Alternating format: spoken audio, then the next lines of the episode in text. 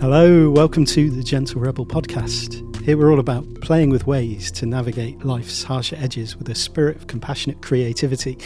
I'm Andy Mort, I'm a sound artist, songwriter and slow coach, and I love helping highly sensitive people understand and engage with their natural internal rhythms and processes using creativity and play so that they can make more sustainable progress on meaningful pursuits without getting overwhelmed, shutting down or burning out.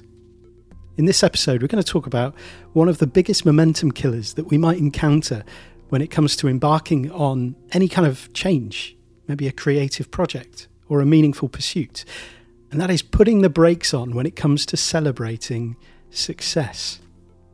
What do you do to celebrate when something good happens?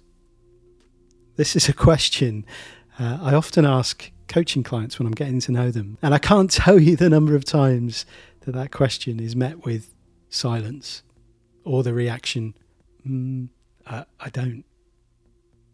So I want to talk about some of the reasons we might have for not celebrating when things go well. Um, some, I think, are explicit choices. Um, we might, you know, decide um, consciously, right, I'm not going to celebrate. Uh, some are kind of learned beliefs. Uh, and others are subconscious patterns that we sort of pick up uh, as a result of our experiences and the things, uh, the, the kind of, I guess, the protective mechanisms that that underpin our relationship with life. And I'm going to consider a few ways that we can invite more celebration into life without it feeling kind of icky and all positive thinking-y, um, because that's not uh, what this is about.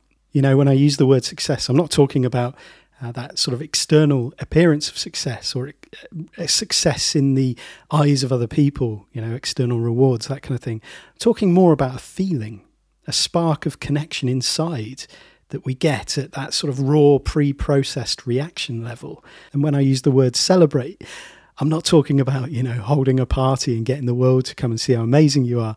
I'm talking about a pause to acknowledge, to mark the truth of that feeling.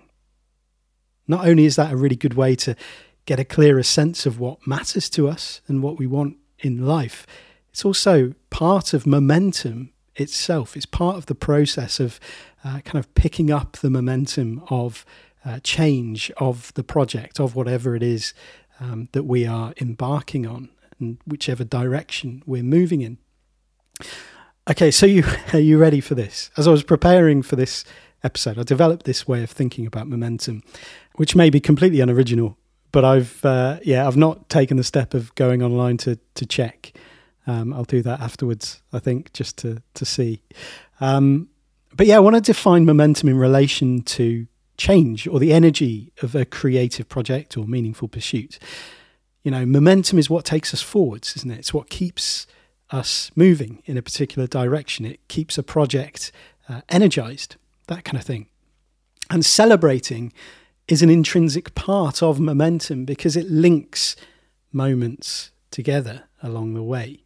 It's not separate from an outcome or a result. It's part of the the, the kind of thing itself. It's integrated into the outcome. Um, and it really enhances our relationship with uh, the thing that we've done. It, it kind of solidifies our sense of uh, connection to it. And yeah, I was thinking moment, that word moment is the main bulk of the word momentum.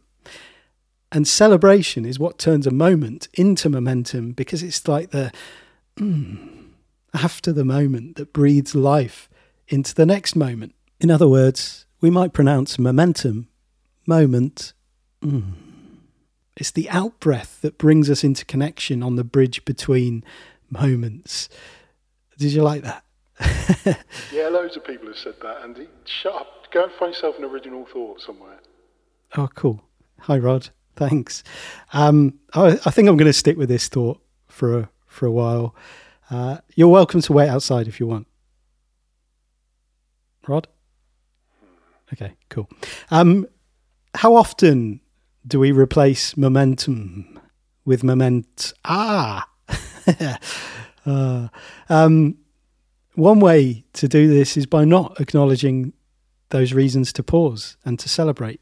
And the reason I wanted to talk about this today is because I've been quite aware of my own reluctance to notice things worth celebrating, or to kind of give myself permission to uh, take that pause and to acknowledge that something is meaningful or something is worth celebrating. So I guess I've been experimenting with celebration a little bit. Um, and it started a couple of weeks ago, as I'm recording this, uh, when I received an email from someone at uh, Blueberry Podcasting, Uh, which is the company that hosts the Gentle Rebel podcast.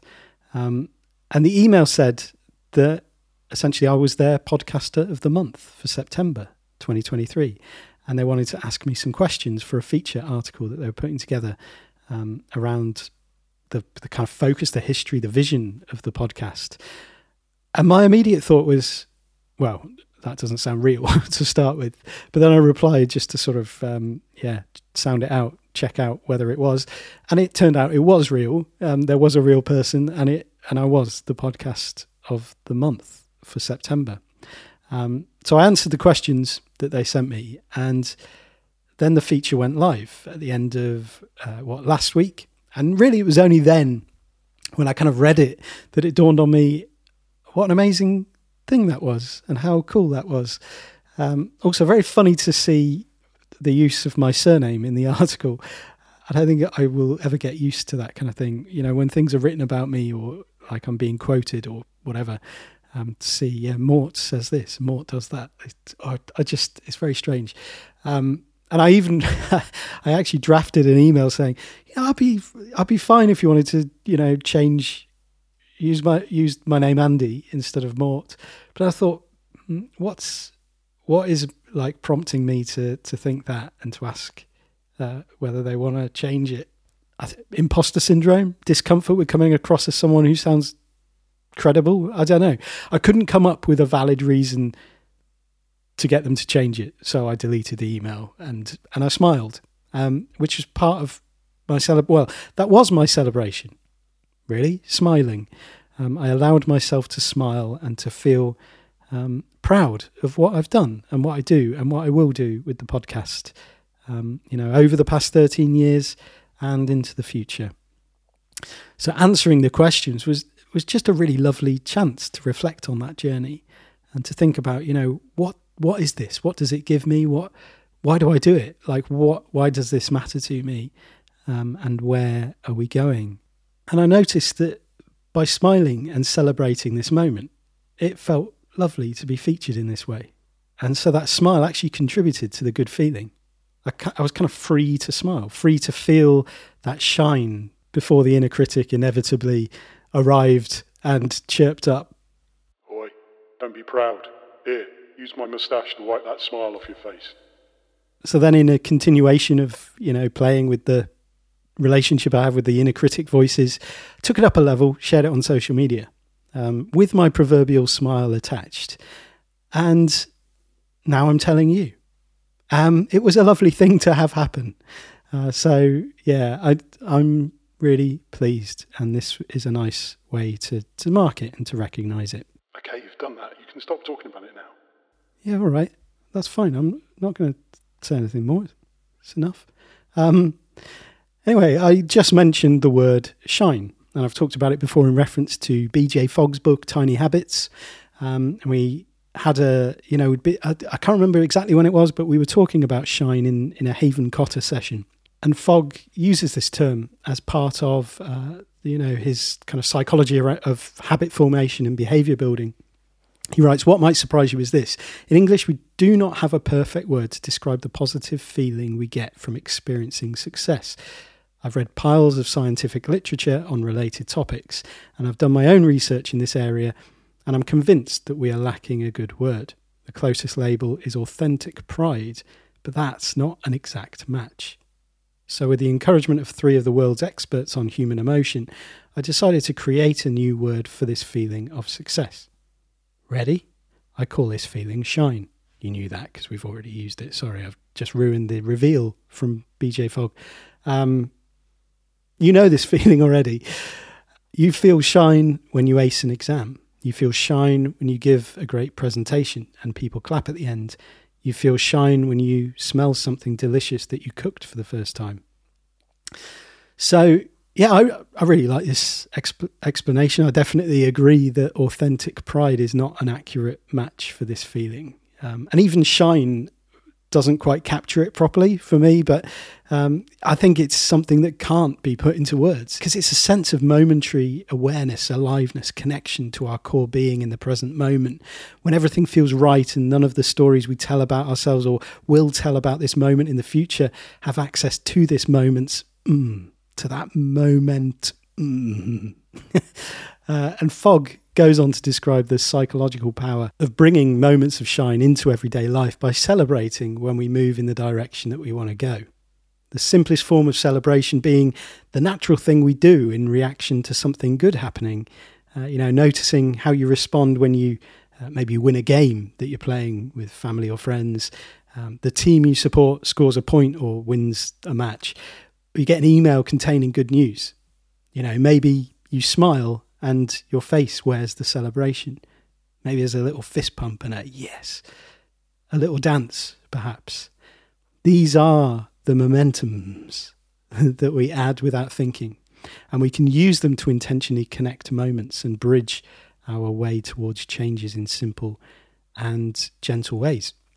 Celebrations are just instant nods that allow the emotional flow to express itself with that mm, rather than closing the door and adding a moment ah, ah to the situation, which is very common. Um, I don't know about you, but I find moment ah is more uh, what happens uh, when I'm sort of embarking on things. You know, we might brush off these moments of shine. We might downplay them, or even uh, if we acknowledge the good thing happening, we might pull ourselves back to business by reminding ourselves, you know, pride comes before a fall. Uh, there's no time to get complacent. And there are a great many attitudes that have been conditioned into our way of thinking, stemming from sort of work and productivity and growth. Like, these are things that there's no, there'll be time to rest when the work is done, uh, but there is always more to do. So you never get to that point of momentum, celebration, pausing to just acknowledge where you've been, what you wanted, now you're here. And there's an offshoot of this, especially for highly sensitive people and uh, deep sensory processes. We might not notice the potential sources of shine, joy, connection. If we're oriented towards spotting signs of threat and danger, we're forever looking for causes for concern, even when things are going well. So we might overlook the glimmers in life, or we might subvert them with questions about how they might go wrong. In The Undervalued Self, Elaine Aron writes about linking and ranking, models through which we understand our social relationships and engagement, uh, not dissimilar to the distinction between vertical and horizontal relationships that Alfred Adler spoke about in individual psychology. Ranking is a way of sorting and filtering the world around us and our place in relation to it, which can lead us to muddy the air through which we see things. We move into ranking when we experience defeat, but it might also be true that we spend a lot of energy in that mode to avoid defeat. For highly sensitive people, there might sometimes be a nuanced instinct towards avoiding defeat in this way, a state of protection, more than moving towards success, a state of safety and connection. And this can have a big impact on how we process and enjoy and celebrate things that are desirable, things that we want, things that are good happening in and around us. Sometimes even filtering those good things as um, future threats. For example, you know, uncertain change might come as a result of this going well. Now that I love this thing, it becomes this potential grief in the future if I lose it. Or I'm not prepared for the extra demands that this new role will make of me.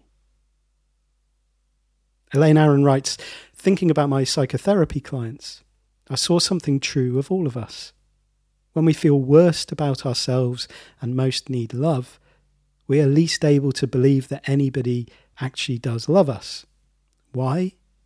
We're stuck in what I call ranking mode. We think, he's only nice to me because he wants to use me to get ahead. Or, I don't care what you say, I know I was the least intelligent person there. Love and ranking are different mental worlds. Comparisons are natural. she goes on to say, like all social animals, we live in hierarchies and need to know how we rank and whether we are ready to challenge or compete or to handle another's challenge. However, in a challenge, there is always the risk of defeat. After a defeat, research finds that all social animals become depressed, showing the same physiology and behaviour as depressed humans have. If we could ask them, I'm sure their self-esteem would be low, unrealistically low. I'm no good at all. This innate involuntary defeat response serves to keep a defeated animal from continuing to fight and probably being injured. These instincts work the same for us. Following a defeat, we tend to undervalue ourselves, leading to endless lost opportunities. After a divorce or breakup, you would naturally be a little afraid to meet new people, even though some would surely like you. After a questionable performance review, you might hesitate to offer a dramatically fresh idea in a meeting, only to hear somebody else praised for the same suggestion. Of course, life is not all about ranking. We spend as much time liking and loving each other. Mostly, however, when we are focused on rank, we are not feeling loving, and vice versa. So the easiest solution to undervaluing yourself is to get out of ranking mode altogether for a while. Focus on the people you like and whom you know like you. Switch instincts. And she goes on to say that, you know, that is obviously easier said than done, um, especially in those situations where you're feeling that sort of heavy defeat. But one way we can begin to do this um, and maybe sort of practice it um, over time is through what Deb Dana calls uh, glimmers. So Deb Dana talks about noticing and collecting glimmers as a way to anchor in safety and connection. And this ultimately opens our eyes, our minds, our hearts to be able to authentically celebrate when good things happen. In fact, this idea opens us up to actually see more things worth celebrating. Dana says, glimmers are all around us, but from a state of protection, they're very hard to find. Even when we're anchored in safety and connection, we can miss glimmers if we're not looking. She points out that humans have a built-in negativity bias. In order to support our survival, we're wired to respond more intensely to negative experiences than equally intense positive ones. We have to actively look for, take notice of, and keep track of these moments or these micro moments of safety and connection that are our glimmers. This is not dissimilar to B J Fogg's notion of shine. You know, glimmers are anchors that take us upwards and back to a foundation of strengthened regulation. They are small things. When we're open to spot them, we see them everywhere in daily life. You may experience a glimmer in your body, softening around the eyes and a smile, noticing a sensory input. Glimmers can be predictable anchors in your routine, coffee, fresh air, et cetera, and they can come in unexpected moments that appear on your path. When I think about this, when I think about glimmers, I can sort of feel my lungs take more expansive breaths. The tension in my face and in my neck kind of lessens, it releases, and I come into a more grounded state of connection with the present moment. I love this as a way to switch those instincts from ranking to linking, in Elaine Aron's language, and to do this not directly, but as more of a kind of invitational, indirect move. We don't use language to try convincing our minds to change. We shift into a creative spirit and change the filter through which we view things, which changes what we start to notice around us. Dana suggests starting a glimmer intention. People do this in different ways, use different words, but she shares the examples. Uh, my glimmer intention is to look for the glimmers that are on my path today, waiting for me to find them. She writes, I've got a friend who made an intention to see one glimmer a day for a week, and another friend whose intention was to look for a glimmer to begin her day. Play with this intention, she says. Set it, write it down, read it back. For example, I will start each day this week looking for a glimmer. I will step outside each morning and find a glimmer. Keep a record of glimmers. This allows you to create a predictable practice that we can return to. We've been sharing glimmers in the Haven recently, It's been so nice to see uh, other people's, the things that people are noticing. It feels really encouraging and inspiring to know that people can see these fleeting moments of beauty in the world around them and to feel them in their bodies and then to share them with the group. And there's something collectively uplifting about that. I had a moment myself during my Sunday morning run last week, um, which was interrupted by a bridge closure, which kind of came at a, quite a nice time because I was thinking as I was running, I was like, oh, I'm quite tired. I'm, go- I'm going to get to the bridge and then I'm going to have a break. Um, and normally I do that and get to the place where I say, yeah, you can you can stop and have a break there. Um, and when I get there, I'm like, ah, no, I can carry on. I'll go a little bit further. But then I got to this bridge and it was actually closed. So then I was slightly irritated because there hadn't been any signs to tell me. And there was no other way over the river except to go back on myself, um, basically retrace my steps um, and add another, what, mile or so to, to the run. So that wasn't, you know, for my already tired brain, that was n- not great news. Um, but then I decided, rather than literally retracing my steps and going back the, the way I'd come, I was going to follow the meandering um, contours of the river. I thought, yeah, I'm going to go and and look for glimmers.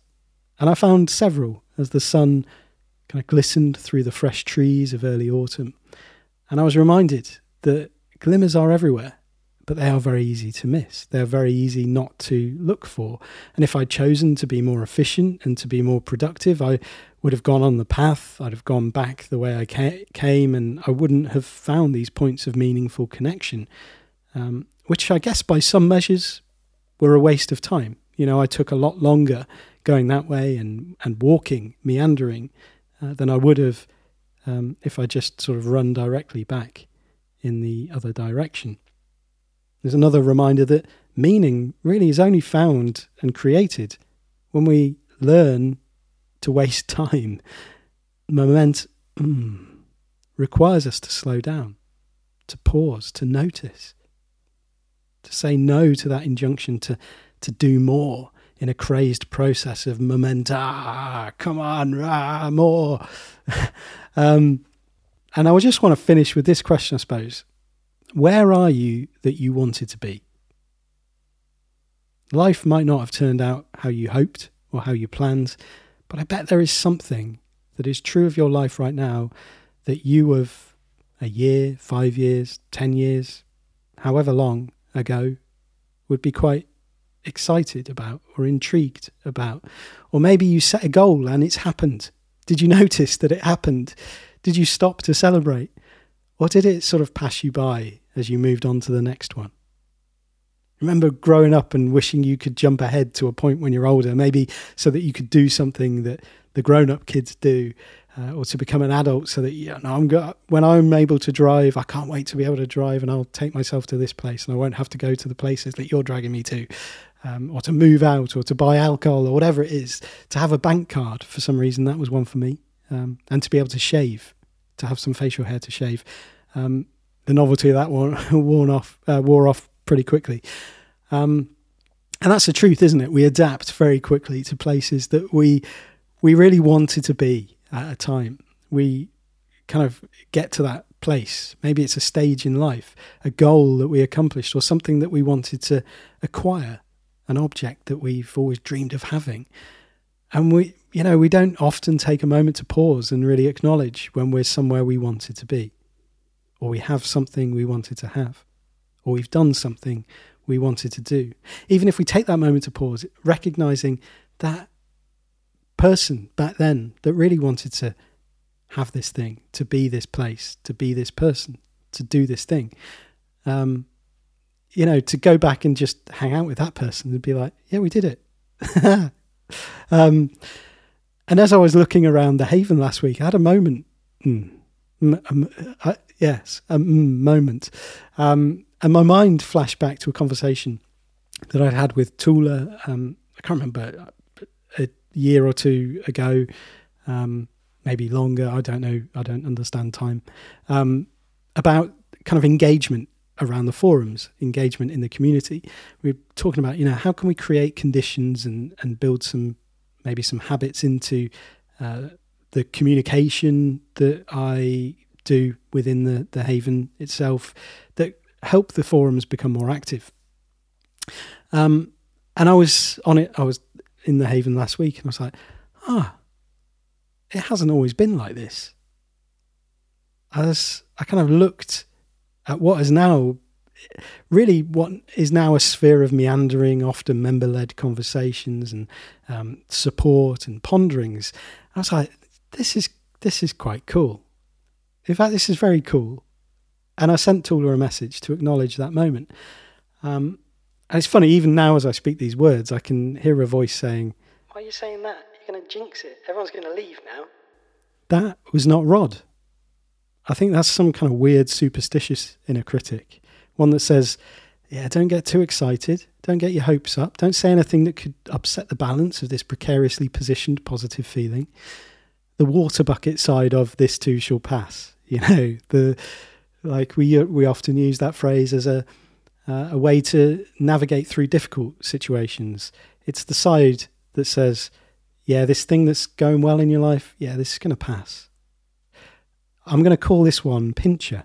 This critic, this inner critic, constantly pinching joy from the moment, pinching me in an effort to bring me back to reality, uh, a reality that doesn't actually exist outside of Pincher's imagination, um, and trying to get me to spread the pinching, to go and pinch other people in the world around me by pinching joy from their excitement and their hopes and, you know, giving them a reality check. Pincher. Yeah. You know, I, I imagine a lot of people have a pincher. Uh, I'm going to go and take a selfie now and bring Pincher to life um, in a visual form. If you have a Pincher too, uh, I'd love to see what yours looks like. Send me an email, or if you're a Haven member, come and drop your Pincher in the gallery of inner critics. Uh, I'd love to see um, different people's Pinchers. uh, that sounds weird, doesn't it? Um, All right. Anyway, I hope you've enjoyed this episode. If you have, please do let me know. Let other people know. Share it with whomever you think will also enjoy it and get something from it. And until next time, remember, you're an artist. The world needs your art. Now go and make somebody's day. Bye-bye.